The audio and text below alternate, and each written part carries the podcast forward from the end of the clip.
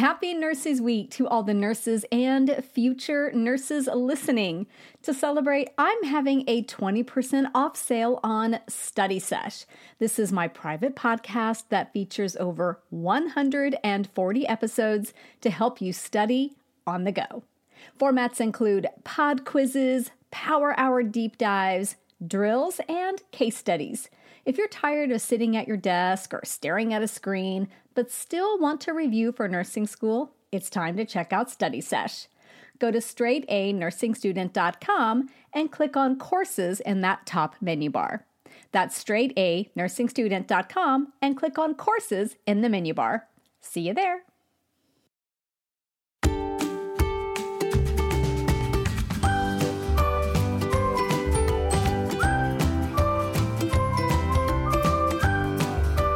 Well, hey there, everybody. It is Nurse Mo, and welcome back to the Straight A Nursing Podcast. I am so happy that you're here with me today.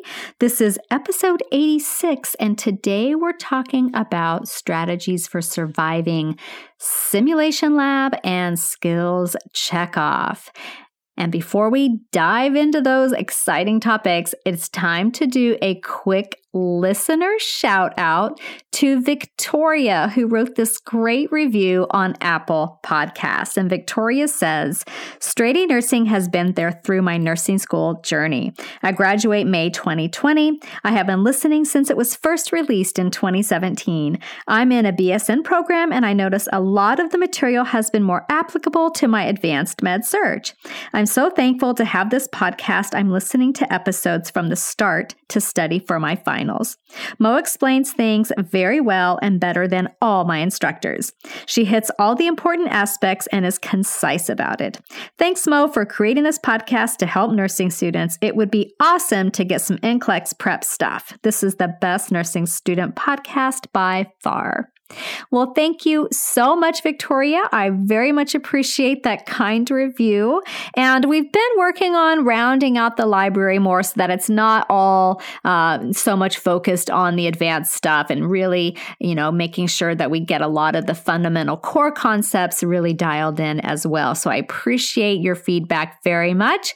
And I invite all my listeners to go to wherever you get your podcast, subscribe, rate, and review and you might be the next person that I feature on our listener shout out. So, again, thank you so much, Victoria. I really appreciate it. You made my day.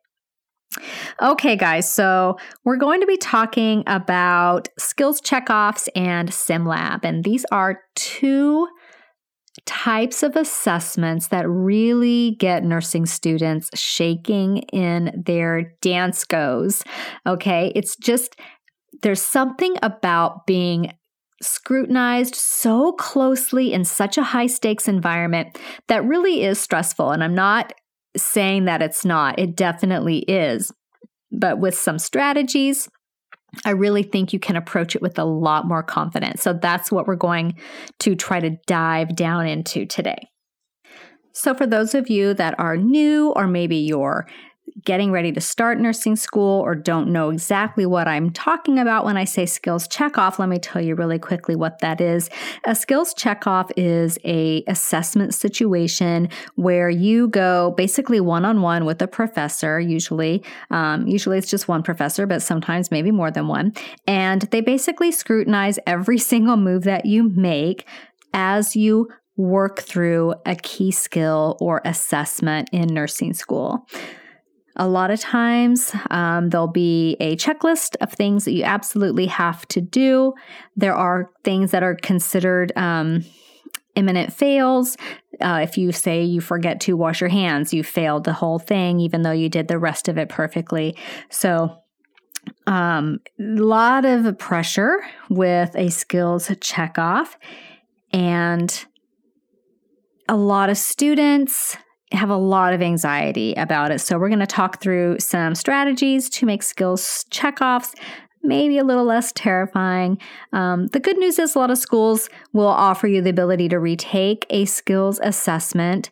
Um, my advice to students is always don't count on that. I mean, it's there if you need it, but don't go into it without preparing with the mindset that if I fail, I'll just do it again in a few days because your schedule if you don't know this already, is going to be really full in nursing school. And the last thing you want to do is have to do something twice. So we're going to prepare ahead of time. You're going to go into your skills check off, ready to do your absolute best and pass on the first try.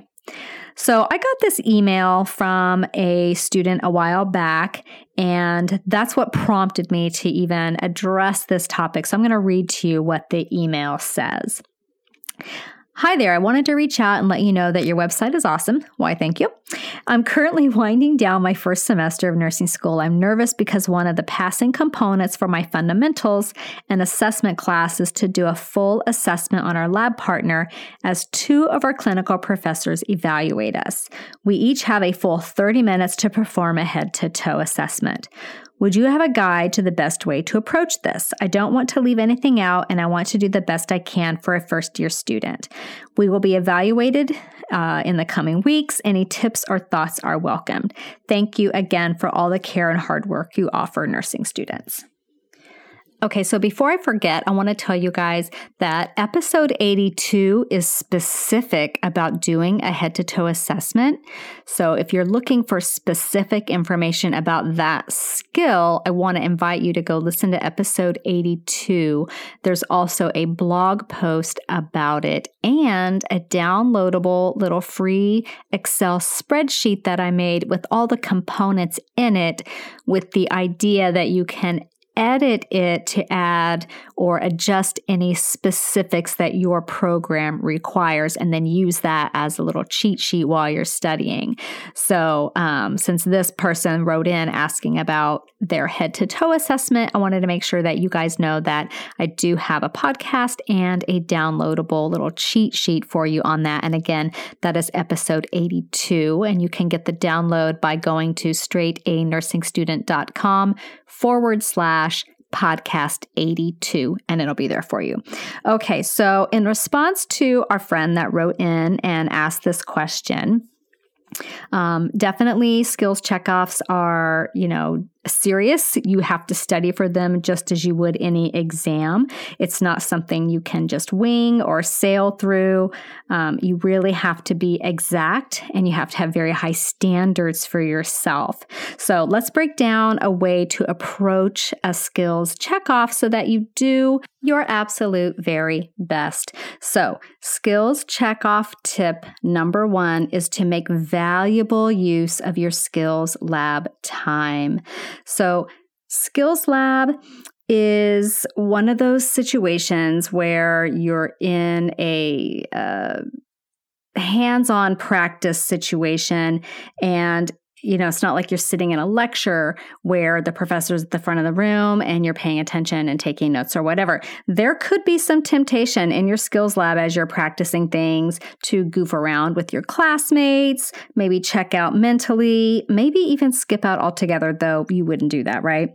Um, the skills lab itself is provided for a reason, and it's to give you guys very valuable time to practice hands on skills with the actual equipment, using using mannequins, using the things that you would use on a patient in the clinical setting. So if you're more of that sit back and let everyone else jump in and practice kind of person, you'll um, you'll need to shift your thinking and your attitude from being more of that stand on the sidelines person to being somebody that jumps in there and gets your hands into the activity.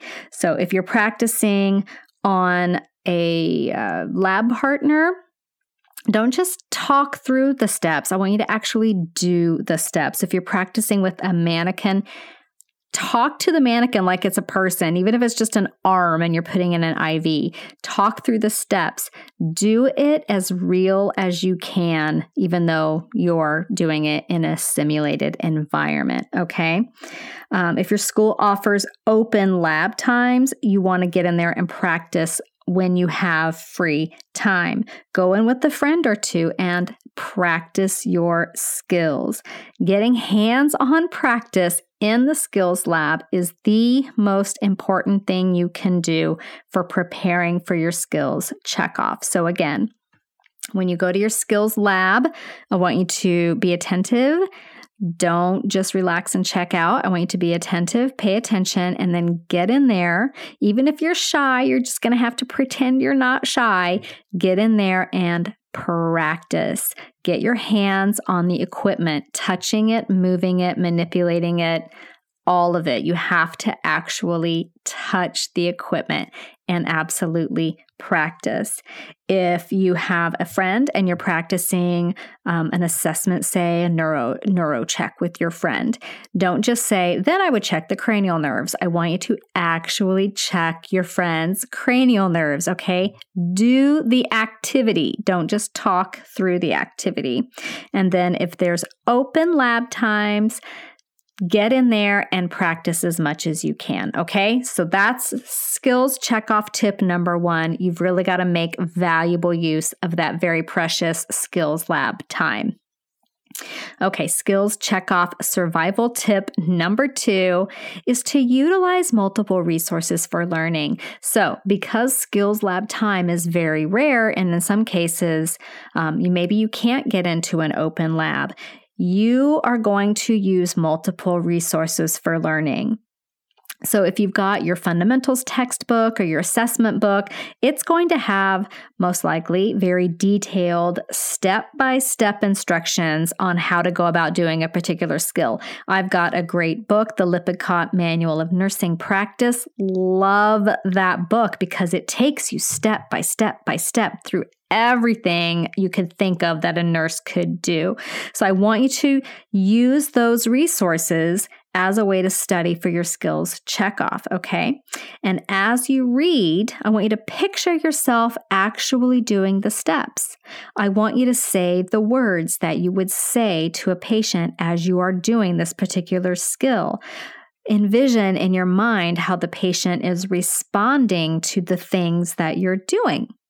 And then I want you to go online and look for videos that show that skill in action. So when I was learning how to place um, Foley catheters, urethral catheters, there's a lot of steps involved in that.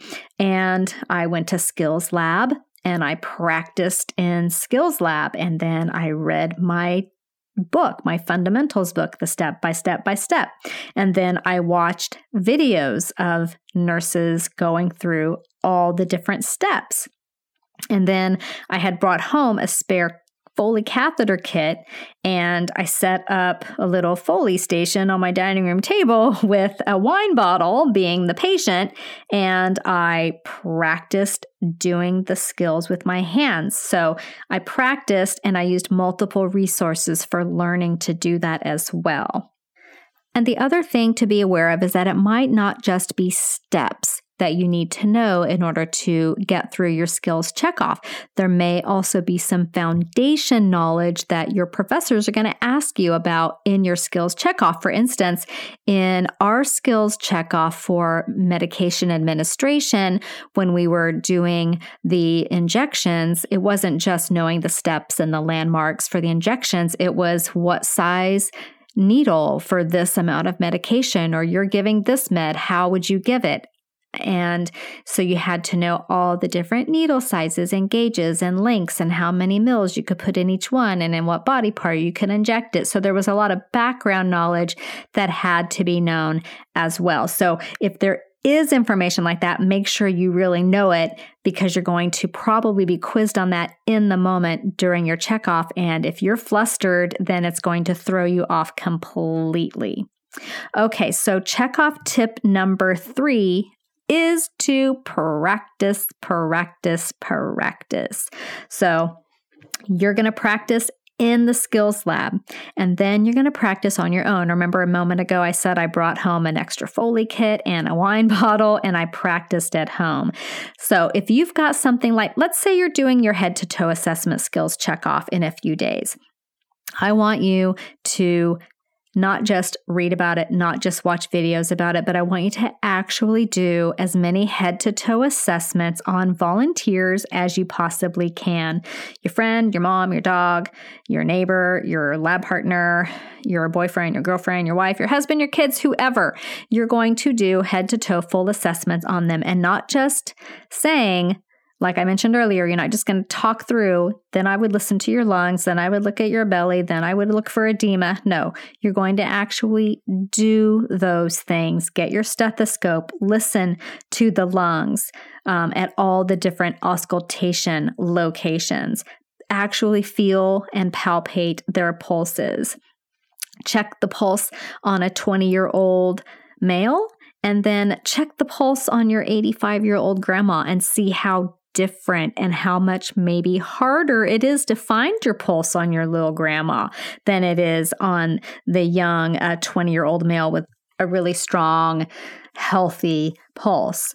So Find different people of different body shapes, body sizes, ages, compositions. The more variety that you can see and practice with, the better nurse you will be and the more confident you'll be in your skills check off. So I want you to go through the steps, actually doing them over and over again on all these volunteers do it with an observer. As I talk about, I believe in the head to toe assessment, uh, episode 82, have an observer there who has the checklist and can tell you if you missed something or can prompt you if you're stumbling. So, having that extra help can go a long way towards getting you to the skill level you need to be at to pass your assessment.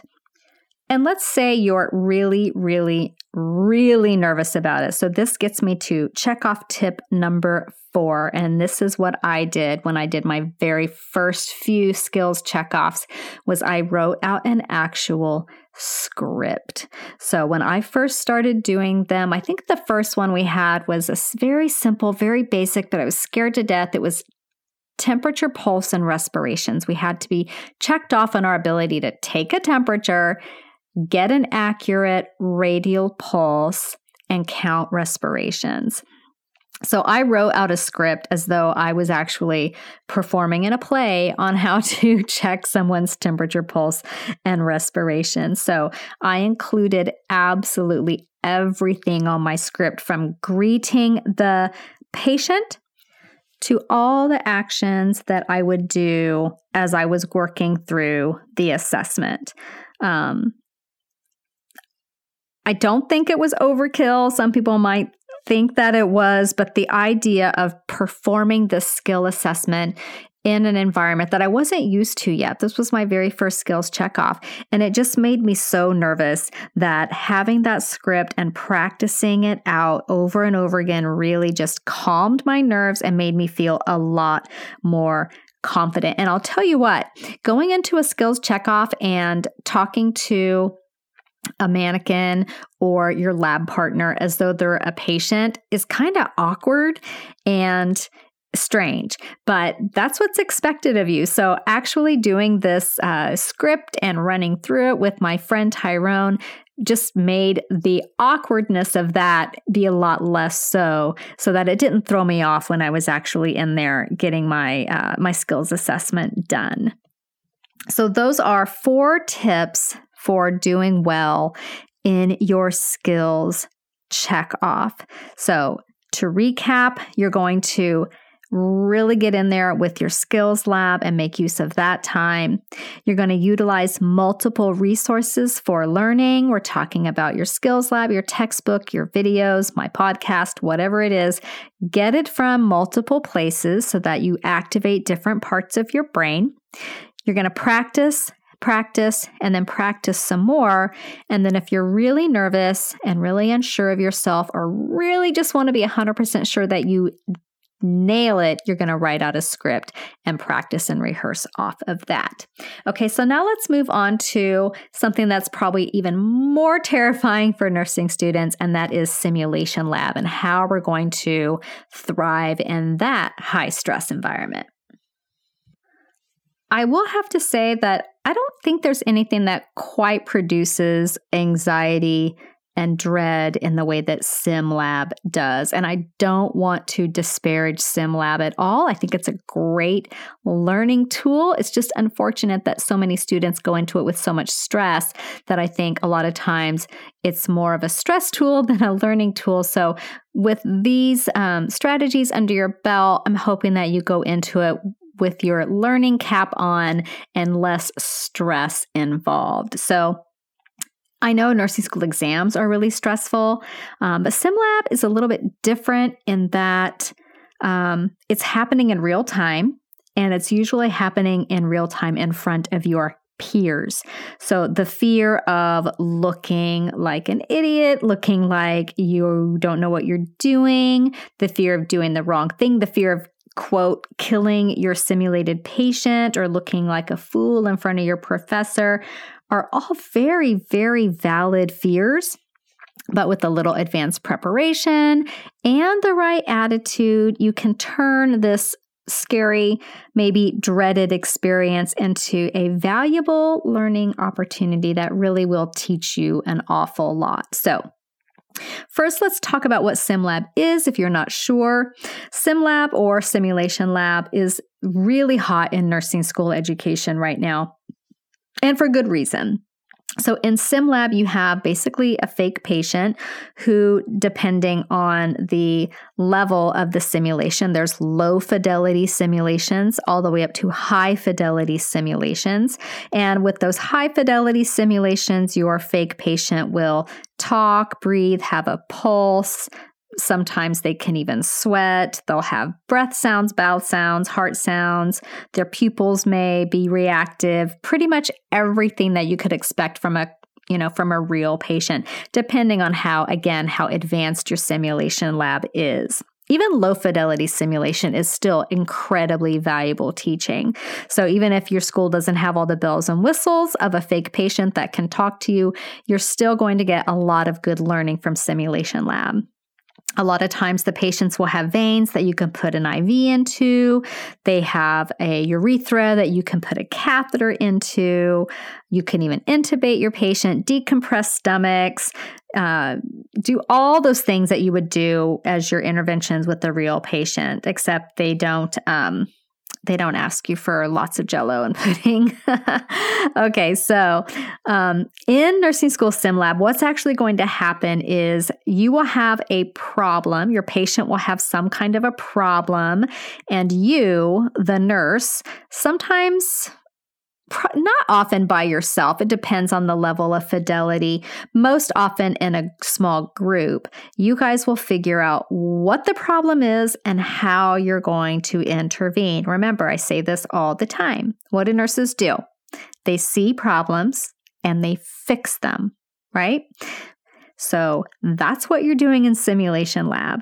You will have all the equipment, you will have all the meds, you will have all the supplies available that you need to keep your patient alive. A lot of times, if it's high fidelity, there'll be telemetry monitors, blood pressure measurements, oxygen saturation levels, oxygen fluids, everything that you could possibly need. It's like having the best stocked hospital in the world. Usually, you're grouped again with fellow students, and what happens is you'll walk into the scenario and the patient will start to deteriorate right in front of you. So that's pretty much how SimLab goes. And now let's talk about how we're going to survive it because it sounds pretty scary, huh? It also is really fun if you can approach it from the right way. So, the first thing that I want you to do when you're going into your SimLab scenario is to relax. I know it sounds so basic and so easy but you'd be surprised at how tense students get when they go into SimLab. So, most schools use SimLab as a learning and practice environment, not as an assessment environment. Assessments are usually reserved for those checkoff scenarios that we talked about earlier. SimLab is typically a learning and practice environment, so it's not like you're going to fail out of nursing school because of what happens in SimLab. The idea is for you to fail in SimLab so that you don't fail a real patient in clinical. So it's okay to do the wrong thing because you're going to learn a ton if you do. So I want you to take a deep breath and relax and let go of this fear of failure because even if you fail, and when I say fail, I mean you don't intervene properly for your patient or in a timely enough manner to save your patient, you're going to learn what to do for next time. And if you see a patient in clinical who has one of these situations, hopefully you know what to do. So take a deep breath, relax. So you might be thinking, well, what do I do? What do I do in SimLab? So basically, you're going to be grouped with other students typically. Usually it's groups of four. I, I think groups of three would be optimal. That's just my opinion. But because of if, you know, the amount of time involved with sim, you may be grouped with more people. And then um, working together as a group, you figure out what you're going to do to save your simulated patient's life. So if there's more than three students, you know, if there's four of you, it's okay ish. But if there's five or six of you, it can be a little bit chaotic. And so clear communication is going to be really key when you're working in your sim labs. So as you are going into your simulation, what will typically happen is your patient will say something like, I don't feel well, or something to let you know, to kind of clue you in that the simulation is starting and that there's something wrong with your patient. And then essentially you run through the scenario. You decide what assessments to do, what interventions to do, um, what you might need to call the doctor about. You are operating as though you are the nurse and this patient's care is under your domain. So, one little trick that's going to make SimLab seem a lot less stressful to you because if your big question in your mind is, I don't know what to do, I want you to think through the nursing process. So, you guys have learned the nursing process. You remember that acronym that you learned for semester assess, diagnose, plan, intervene, etc. ADPI, right? You're going to use the nursing process to decide what to do. So, to begin, like I said, your patient's going to give you some clue that there's something wrong. Either their vital signs on the monitor will be really askew, or they'll actually say something like, I can't breathe very well, or I don't feel well, or my stomach hurts, or I have a headache, or whatever it is. They're going to clue you in that there's something going on. And what's the very first step in the nursing process? It's always assessment. So, the very first thing to do in your sim lab is to assess the patient because that's what you would do as a nurse working with a real patient. If no one else steps up to the plate to kind of lead the way through the simulation, then guess who's doing it? You're doing it. So if your friends are standing there with deer in their headlights looks on their sweet little faces, you're going to be their champion and take charge and say, let's get an assessment on this patient. And you can easily delegate the assessment as well. You could um, tell your friend to listen to um, his lung sounds, have the other one get a set of vitals, you know, delegate things, get an assessment, and then get the information from your team. Next, what is the next step in the nursing process? So you've gotten your data from your patient, and now you're like, shoot, here I am in sim. My professor's over there. They're looking at me like they expect me to do something, but I don't know what to do. Well, what's the next step in the nursing process? After assessment, it's you're going to diagnose the patient's problem using a nursing diagnosis. So it's not like you're going to say out loud, my patient has risk for impaired gas exchange related to his inability to clear his airway or whatever. You're not going to say it, but you're going to be thinking it. You're going to be talking about what you think is wrong with the patient with your friends. And this is where you might discuss with your friends the problems that you think your patient could be having. Um, did you listen to his lung sounds and they were very wet? Um, did you learn through your assessment through the chart that he got three liters of fluid an hour ago? Well, maybe he has fluid overload. So you're going to be talking through like what you think the problems with the patient are. If your friend was listening to his lung sounds and only heard lung sounds on one side and his oxygen saturation level is 72% on 10 liters of oxygen, you might be concerned that he has a pneumothorax. So you're going to be talking through what you think the patient's problems might be. And then the next step in the nursing process is your plan. You're going to come up with your plan and then implement your plan. So in nursing school and the nursing process, technically, these are two separate steps in that ADPI acronym, right? I will say in the real world, you're kind of doing those things simultaneously. You're thinking up your plan and implementing it as you go along. So, um, in a, the case of our patient whose oxygen saturation level has dropped and you don't hear lung sounds on one side and you're thinking, oh my gosh, I think he might have a pneumo, then, you know, your plan is going to be he needs oxygen. So as you're thinking he needs oxygen, you're grabbing the oxygen. To see what I mean? It kind of happens simultaneously in the real world. Um, you know, one of the things that you may need to be doing is calling the doc, and you will be calling doctors in your simulation lab. And when you call a physician in your simulation lab, you're going to use your SBAR format, which is your situation, your background, your assessment, and your recommendation.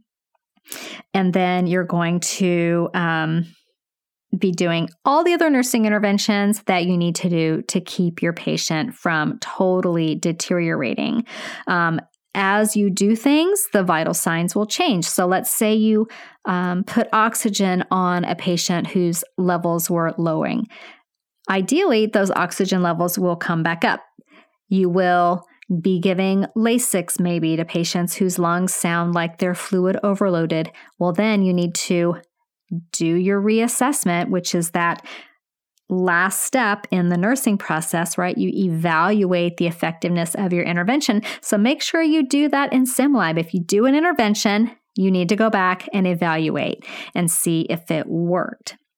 So, if you follow through the nursing process in your SimLab situation, you always, always know what to do next. So, you'll never have that feeling like you don't know what to do. And if you're not sure what to have as your interventions, assess more, get more data. You can't go wrong with assessing your patient. Of course, you run the risk of never really figuring out what's going on with the patient, and that's okay.